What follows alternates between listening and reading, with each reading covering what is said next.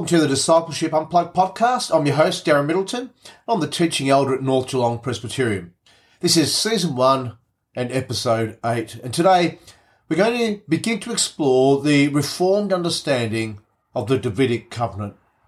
In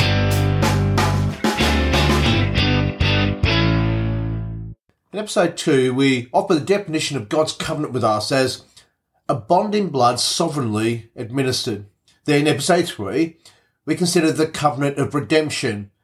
And, and we said that, that all that was purpose in the eternal covenant, that is, outside of history and time, that it must come to pass in history and time. And it, it works its way out in all the historical covenants that follow in episodes four and five, we looked at the covenant of creation and the covenant of preservation, noting that they're both universal or creational covenants.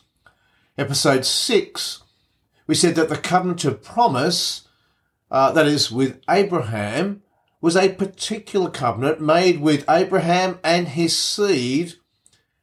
And then the last episode, we saw how the covenant of law expands and actually fulfills the promises made to Abraham, even if much of the Mosaic law was temporary, in a sense, scaffolding that was always meant to be taken down.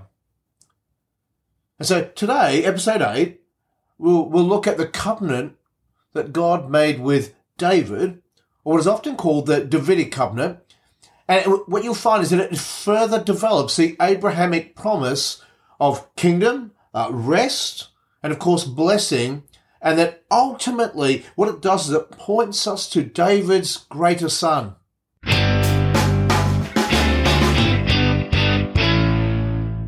Now, uh, when it comes to the Davidic covenant, the, the pivotal text is found in 2 Samuel 7. Uh, God has promised to David, King David that is, that, that he will have a great name that he would have rest from all his enemies. And then he also tells him how he's going to do that by building a house or a, or a kingdom for David. Now, by way of context, uh, David has just defeated the Philistines, Israel's enemy, and he's now returned to Jerusalem with the ark. Is where David reigns as king. Now, 2 Samuel 7 1 starts with a, a summary statement. Now, when the king lived in his house and the Lord gave him rest from all his surrounding enemies. So, so here's God's people, and they're in God's place, and they're under God's king, therefore God's rule. And now they have rest from all their enemies. And so David calls for Nathan the prophet and says, You know, I dwell in a house of cedar, but the ark of God dwells in a tent. And so he explains to the prophet that it's his intention to build a permanent home for God, a, a temple. Uh, Nathan initially responds by saying, Great idea. Uh, go do all that is in your heart. Over that night, the Lord speaks to Nathan and tells him to speak to David, saying that, that ever since the Exodus, when he redeemed Israel, that, that Yahweh had dwelt in a tent. And he says, Have I ever asked you for a house of cedar? Instead, whenever I've led you, have, have you not prospered? Have I not defeated and defended you from all your enemies? And then in 2 Samuel chapter 7 verse 9 he says, I will make for you a great name like the name of the great ones of the earth in verses 10 to 11, he then promises them rest, that is Israel, through their king, David, and it would have peace in all the land from all their enemies. And then that the Lord will make for David a great house. Verse 12, God promises to establish the kingdom of David's seed. And more than that, he says, when your days are fulfilled and you lie down with your fathers, I will raise up for you, uh, or raise up your offspring after you, who shall come from your body, and I will establish his kingdom, and he shall be a house for my name, and I will establish the throne of his kingdom forever. And that I will be to him a father, and he shall be to me a son. And so here is David getting this promise that, that yes, you will die, but I will raise up your offspring, and from that offspring that comes from your body will I establish my kingdom. And it's, it's this king who will build a house for my name and will establish the throne forever. And so he assures David of both his steadfast covenant love and the promise of a kingdom that will never pass away. Verse 16 says, And your house and your kingdom shall be made sure forever before me. Your throne shall be established forever. David responds to the covenant promise in prayer.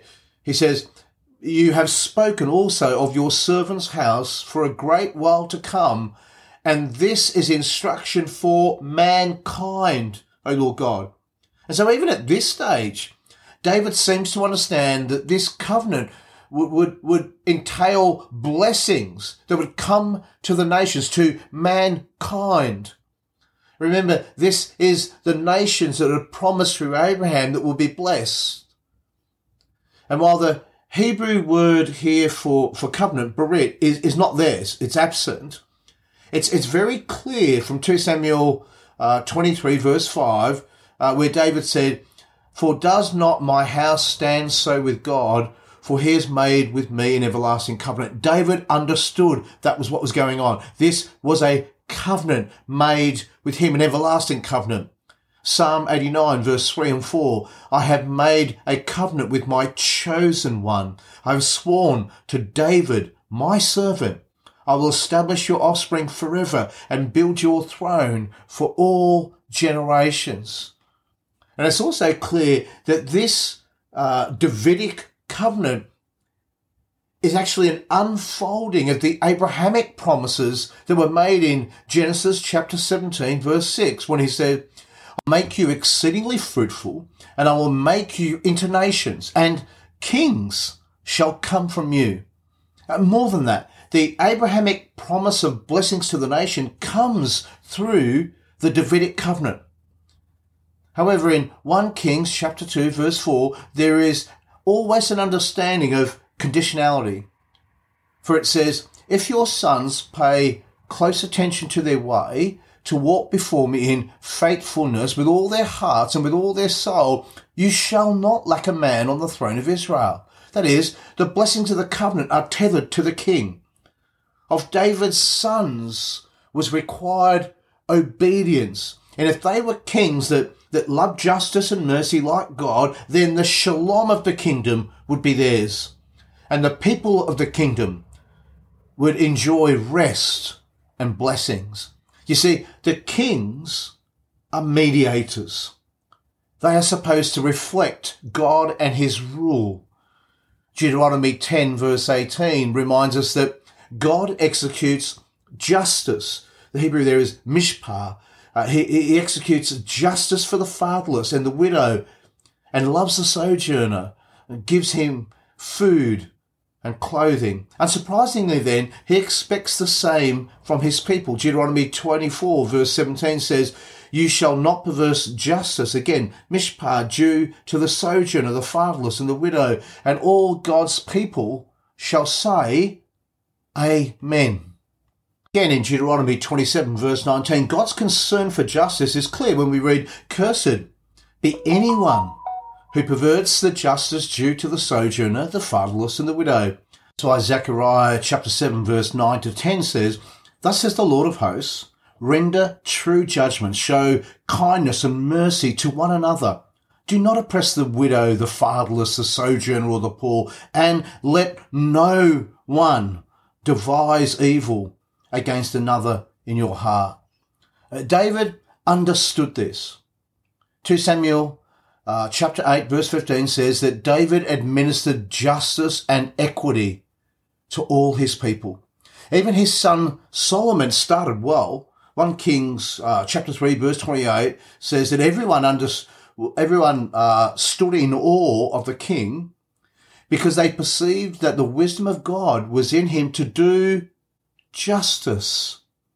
You see, the job of a king and a theocracy is to keep covenant with God by executing God's law in justice and righteousness. 1 Kings chapter uh, 10 verse 9 reminds Solomon that God had made you king over them that you may execute justice and righteousness. You see, to do justice and righteousness as opposed to uh, feathering your own nest or building your own legacy or, or gaining many wives or gaining much wealth. Rather, what the king of Israel was to do was to do justice and righteousness. And, and where there was justice and righteousness, there too, the shalom of God, the peace of God was also. Now, in the Bible, shalom means uh, universal flourishing, wholeness, indeed delight, sort of like an enduring Sabbath of joy and, and well-being. It's a picture in a sense of, of human flourishing. And so the biblical witness is that when the king executed justice and righteousness, the result for Israel, for the kingdom, would be shalom. And the people would flourish and so therefore the king's job was to keep covenant on behalf of God's people. King after king did not keep covenant, did not do justice, did not do righteousness, but rather actually led Israel into infidelity and idolatry and sin. And so Israel did not enjoy God's shalom. In fact, the story of the Old Testament is they don't enjoy rest in the land. Indeed, ultimately, they're exiled from the promised land. It's why in the Old Testament, the people of God, indeed the prophets of God, how they longed for the promised Messiah. That, that, that promised anointed king who would actually do justice and righteousness and, and, and, and as a result, the shalom of the kingdom would come. In fact, Isaiah speaks of this in Isaiah chapter 9 verse 7 of the increase of his government and of peace, shalom, there will be no end on the throne of David and over his kingdom, to establish it and to uphold it with justice and with righteousness. From this time forth and forevermore, the zeal of the Lord of hosts will do this.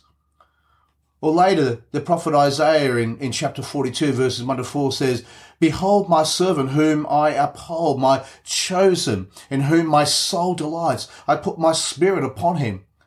He will bring forth justice to the nations. He will not cry aloud or lift up his voice or make it heard in the street. A bruised reed he will not break. A faintly burning wick he will not quench. He will faithfully bring forth justice. He will not grow faint or be discouraged until he has established justice in the earth. Because there is no peace, no shalom for the wicked. Isaiah chapter verse, uh, Isaiah 48 verse 22. And so in Luke, when you time to get to the, um, the birth narratives in Luke chapter 1 verse 32 to 33, the angel said to Mary about the child Jesus, he will be great and he will be called the son of the most high and the Lord God will give to him the throne of his father David and he will reign over the house of Jacob forever, and of his kingdom there will be no end. It is, it is so evident in the New Testament that, that Luke understands that Jesus is the Christ. More than that, he is the one of whom the Davidic promise is actually fulfilled. He is the offspring, the seed of David. He is David's descendant who will rule forever on this promised kingdom, on this promised throne. And this kingdom, if you remember when we first started this series, was first promised in the eternal covenant. It was a reward for Christ's obedience as the suffering servant, as the, the second Adam, as David's greater son. And that he would come as the fulfillment of the new covenant, who through the cross would wear the crown and, and by making atonement would, would make the pathway to enthronement and that at last, at last, through him, people could experience the shalom of the kingdom, that promise, blessing, and, and rest that is now available to all God's people, to all those who look to Jesus the King.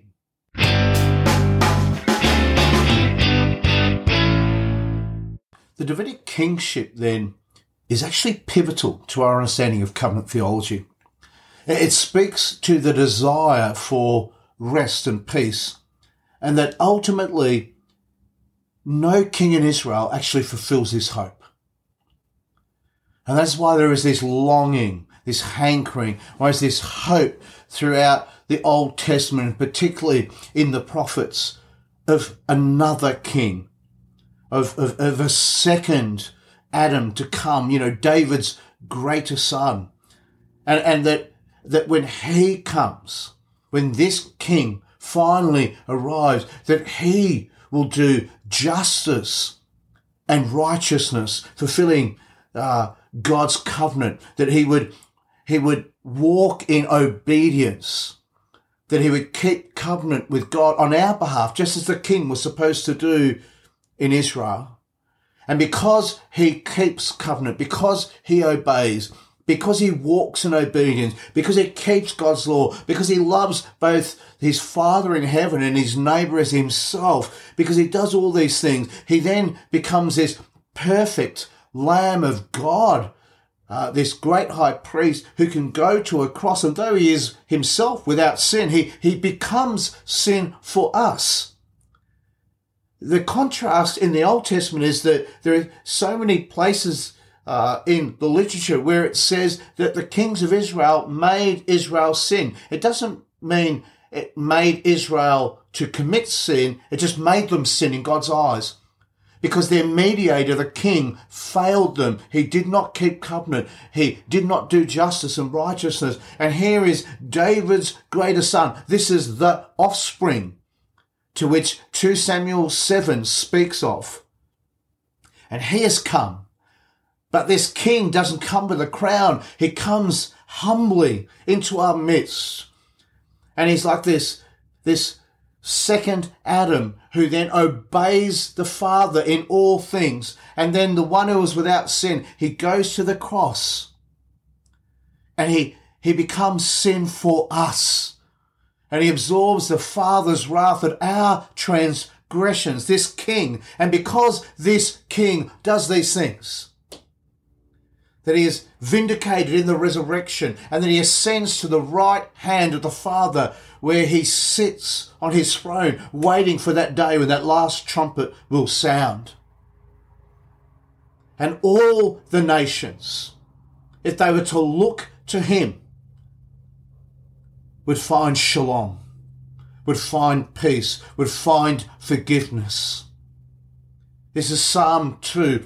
Kiss the Son lest he be angry with you.